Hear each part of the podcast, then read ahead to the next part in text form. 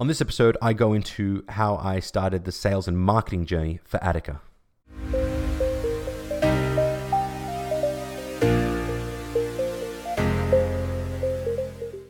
Hello, everyone, and welcome to episode 9 of Arv's Notes. My name is Arvin, and this is my personal vlog and podcast.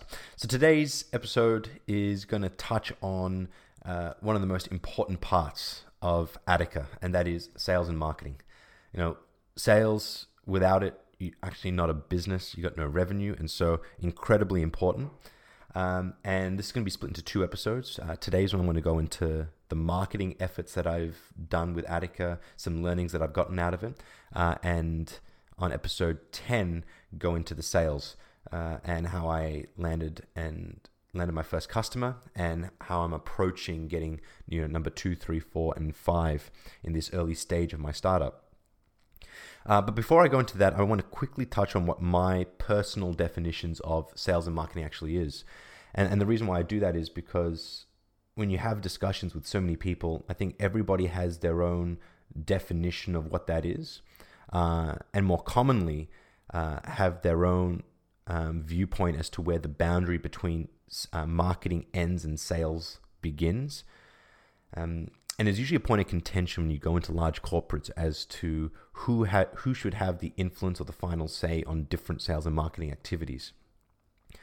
Uh, but for me, you know, marketing is the very start of a process of engagement with the market or the end customer, and sales is the second element or the or the last part of the process, which is all about closing that customer and being able to get them to procure or purchase your product or service. Um, marketing for me is all about the introduction of the brand and product and educating the market as to what, who you are, and uh, why they should choose you. Um, effectively warming up the market, warming up these leads to make them a bit more comfortable or aware of who you are. And then sales is about then creating a personal interaction with that end prospect and taking it from that warm lead now all the way through to the close or, or the purchase. Now, there may be people that disagree with me, and and really, really uh, interested to see where your definitions lie. Uh, but that's just for me personally. And the great thing about being in startup land, uh, it actually doesn't matter where those boundaries fit at the moment, is because um, I'm doing all of it anyway. So, uh, yeah, that's obviously a breath of fresh air when you come out of corporate and you have all these boundaries. So today I really want to touch into the marketing element of it. So when I came to think about, okay, how do I launch this brand to market? How do I start educating the market about this fundamentally new business model that Attica was bringing out in the consulting and advisory space? You know, a couple of things were running through my mind. Um, firstly, there were the short-term economics, i.e., I needed to get revenue really, really quickly. But two, uh, I also realized that because this is a fundamentally new concept to so many organizations, there was going to be a lot of education I had to do for the market, um, which meant that this sales process is wasn't going to be you know one, two, three months. It was probably going to be six to twelve months. It's uh, to get the my audience or my market warmed up to the idea and comfortable with the fact that you know Attica is the right company for them, uh, and the model fit them. And so I had two effectively competing priorities. I had the short-term sales. I needed to get there. I needed to invest time, but I had I made the realization that this was actually going to be a long-term burn, um, and I needed to produce a lot of content um, and consistently to be able to be in front of that market, educating them and warming them up, so that in six to twelve months, when I look to expand, they were ready for me to really pitch them properly. Um, and so when I came around where I was going to put my marketing dollars, um, it boiled down to those two priorities and how do I balance that. The second piece was I was actually then, I'm not a marketer, I'm a sales guy predominantly. Um, and so I was watching a lot of YouTube, a lot of reading a lot of articles around what marketing today looks like. Um, and the rhetoric was all, you know, you have to be promoting your product or service, educating them. You know, you need to have about eight different touch points with a customer in order to get them comfortable with the brand. Um, and you have to do it across multiple channels, right? It's not just about the cold calling. It's not just about email, but now you have to start thinking about and even Google AdWords um, to get it out there so that you're in front of that customer as and when they're searching for a product or service like yours. Obviously, the big ones being around social, being around YouTube, Facebook, Instagram, and LinkedIn. Um, and a lot of the people that I was, I, was, I have been listening to um, were talking very much to the Facebook and Instagram are the biggest steals at the mark at the moment in terms of the cost per clicks or the cost of acquisition or the cost of being able to put that message in front of your own customer and the ability to actually target exactly who you need. Now, I went a little blindly into this um, because I went in with the mantra that unless I try it, I'm not going to actually know whether it works or not. Um, and I need to give it an actual proper go. Um, one thing that I did learn from all these videos was that on social marketing, it's uh, not going to be right the first time. You have to do a number of test, iterate, and then relaunch, test, iterate, relaunch. Um, the term I think uh, being used is A B testing. Um, but again, it's effectively just an iterative approach to make sure that the imagery, the video content, the, the copy or the words you're using with it are in the right combination, targeting the right market that resonates in just the right way that they opt for your business.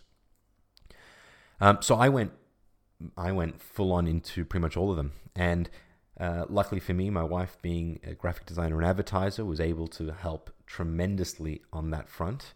Um, and we went uh, pretty hard onto LinkedIn and Facebook. My personal gut was saying because of the service that I was produ- I was providing that you know LinkedIn was going to be the medium that I had to really invest in. Um, but I wasn't going to rule out Facebook straight away just because of my gut, um, and I'd rather see the data that shows that it wasn't um, performing, um, as well as LinkedIn. And then I also made the decision to um, employ a telemarketing agency to do a, to do a round of cold calling with a script that I helped them write uh, in order to see you know which channel worked best for me. At this point, I hadn't quite done email marketing yet because I hadn't gotten a, a database yet of, of email addresses from uh, potential clients. And that was just because I hadn't created um, on the web page an ability to capture that and then start on that process. And so when I first started out, I neglected this. And the, and the reason being, I knew that was going to take some time to create that list, to be able to get them to opt into the service, to then start that warming process.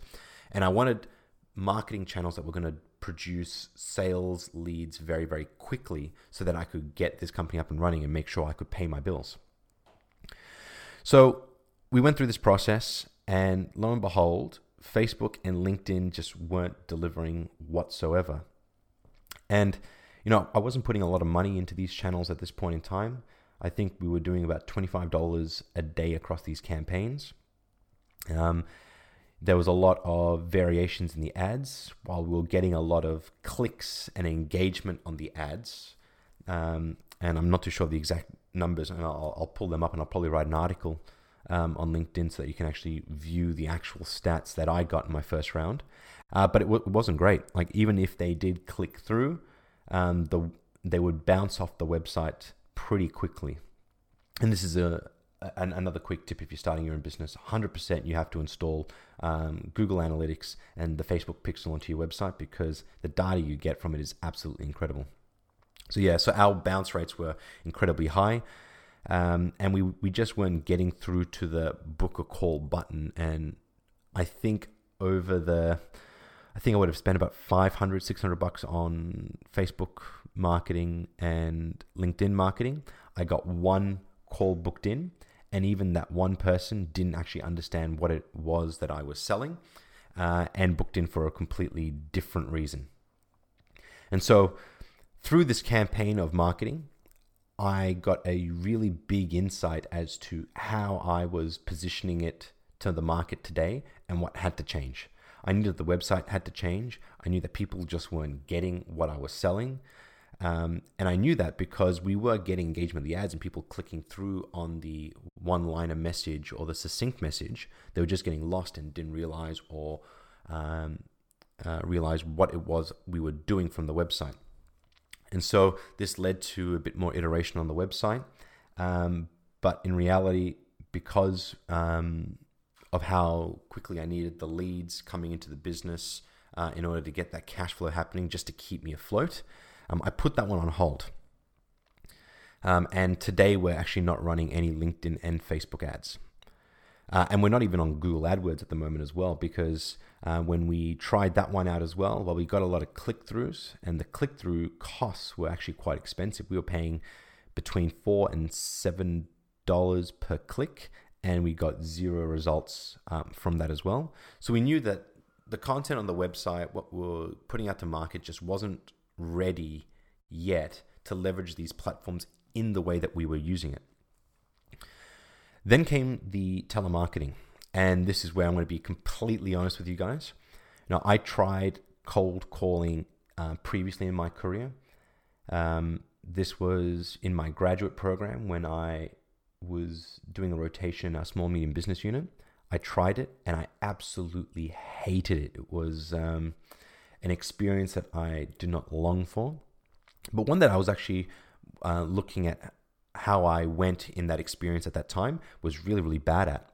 You know, I had so many people, so many guys on the team at the time that were, you know, relishing and loving um, that environment and were very, very successful at what they did. Um, and I just didn't have the chops for cold calling at the time. Um, this um, was a realization that I made, and I made the choice as well to then say, well, I don't like it. I'm not good at it. Sure, I could try my hand at it and hope that it kind of resonates, but I knew it'd be so demoralizing, etc. And I wasn't too sure whether I had the chops to go through that, um, and while still maintaining this business. So, in the first round, whether it was weakness or self awareness, I'm actually not 100% sure where it lies. Uh, I made the choice to employ a telemarketing agency to go out and do those cold calls for me. And funnily enough, um, I pumped in about 3,000 something into that, and that um, cost included the creation of the script, it included um, the procurement of a list of numbers um, of contacts that fit my criteria. So we segmented the market to tackle the education and healthcare space. Um, and it contained a list of 1,800 contact numbers. And in that 3,000 something, can't exactly remember the exact figure, uh, included 40 hours worth of cold calling. So the great thing about this service was that at the end of each day, I would get a report of um, the interaction and some of the pushbacks and some of the insights that were gained off those calls. And so I saw this as an incredible way to get data directly from my end customer or end prospects' uh, mouths as to what it is I was doing, whether it was resonating, uh, whether it was hitting the mark, um, to be able to iterate and change the way I delivered the service. And so, you know, I did uh, the first week uh, of calling there was about 20 hours of calling completed. And I can tell you now, the results were pretty shit. Uh, we got one prospect booked in for a call with me. Um, and even th- even then, when I jumped on the call with that prospect, it was uh, an individual that was just interested in technology, uh, but in a satellite office of this uh, healthcare organization, just not in a position to make any sort of decision. Um, so, not the greatest start. And there was just a whole bunch of pushback that you would usually get from uh, cold calling that was distilled out of that five days of calling, which was decision maker not available, uh, not um, in a position to make a decision, or uh, we already have technology skills. And so I thought, okay, this is a bad start, but let's give it another week um, and see what happens. So week two of calling was actually a bit more fruitful. You know, they came up with um, four leads for me, uh, booked in calls. Uh, one um, didn't uh, pick up the phone when I uh, called at the agreed upon time. Fair enough. Uh, and one of the others was again similar to in a similar position as the customer I had in the previous week, just not in a position to make a decision. It was a satellite office, was just interested in tech. But it did lead to two prospects, two two individuals who were in that decision making process, but just weren't in the market to procure that skill set just yet. They understood the value of it. They understood that there would be a time in the future that it could be of value, uh, but at this point, they just weren't ready for it. And so, of this 40 hours of calling that I had, um, what I realized, uh, what I got out of it, sorry, was effectively two prospects into the pipe uh, that I would probably reach out in three to six months. Now, when I look at the money that I invested into all these activities, right? We've heard about what happened with Facebook um, and LinkedIn marketing, effectively nothing. We saw what I did with Google AdWords, effectively nothing. We saw with the telemarketing piece, um, effectively nothing as well, um, except for two prospects, right? We've invested well over four and a half thousand dollars at this point and landed two prospects. And you know, it was at this point in time that I realized that the way that I was going about it was completely wrong. You know, I had gone into the marketing game, um, if you want to call it a game, um, with the with the expectation that I was going to land short-term revenue on a business and service that was fundamentally new to the market that no one knew about. And when I say that now, it kind of makes like a whole bunch of sense. Uh, but when you're starting out a business and you're scrambling to try and get your first bit of revenue, you know, it's you can often lose sight of that, and effectively, an element or uh, yeah, an element of desperation kind of creeps in, and so you're chasing the money uh, and not letting the object, not letting you be objective about and realize that you know, when you're launching a brand new concept to market and you're trying to get short term revenue, marketing as a means to get all those leads into the business and close them for something as high ticket as my offer is just not going to work. And that in reality, I needed to invest, you know, six to 12 months to create content, to educate and warm up my market so that at a point in time when um, they were ready, I could then position this and then close them. So it's funny, uh, you know, intu- instinctively I should have known that. Uh, in reality, I probably at some level did know that, but I think it took investing the dollars and actually seeing the result um, to really cement in my mind that I was going about it completely wrong. And that the marketing element of this business had to really focus on the education of the market and providing value to um, to the to my audience so that at a point in time when they were ready for a service like this or that I reached out to them, they had a level of awareness and they had a level of, level of comfort around the brand to then allow me to have a more robust conversation with them to then lead to a sale. And so these channels obviously just did not work. And so at this point I realized that, you know, marketing effort right now was not going to be the best uh, investment of time and effort for me. I needed to get revenue very, very quickly. I obviously quit my job. I had zero income, and so I needed to get in- revenue from this business churning. Um, and so I put a lot of these activities on hold. So today, I'm not running any Facebook ads. I'm not running any Google AdWords. I'm not running any LinkedIn ads. We're not doing any telemarketing. Um, I'm going purely off uh, my network and word of mouth and this is the channel that has definitely um, definitely produced results. And in the next episode where i go into how i've tackled the sales element of the business um, i'll go into that method.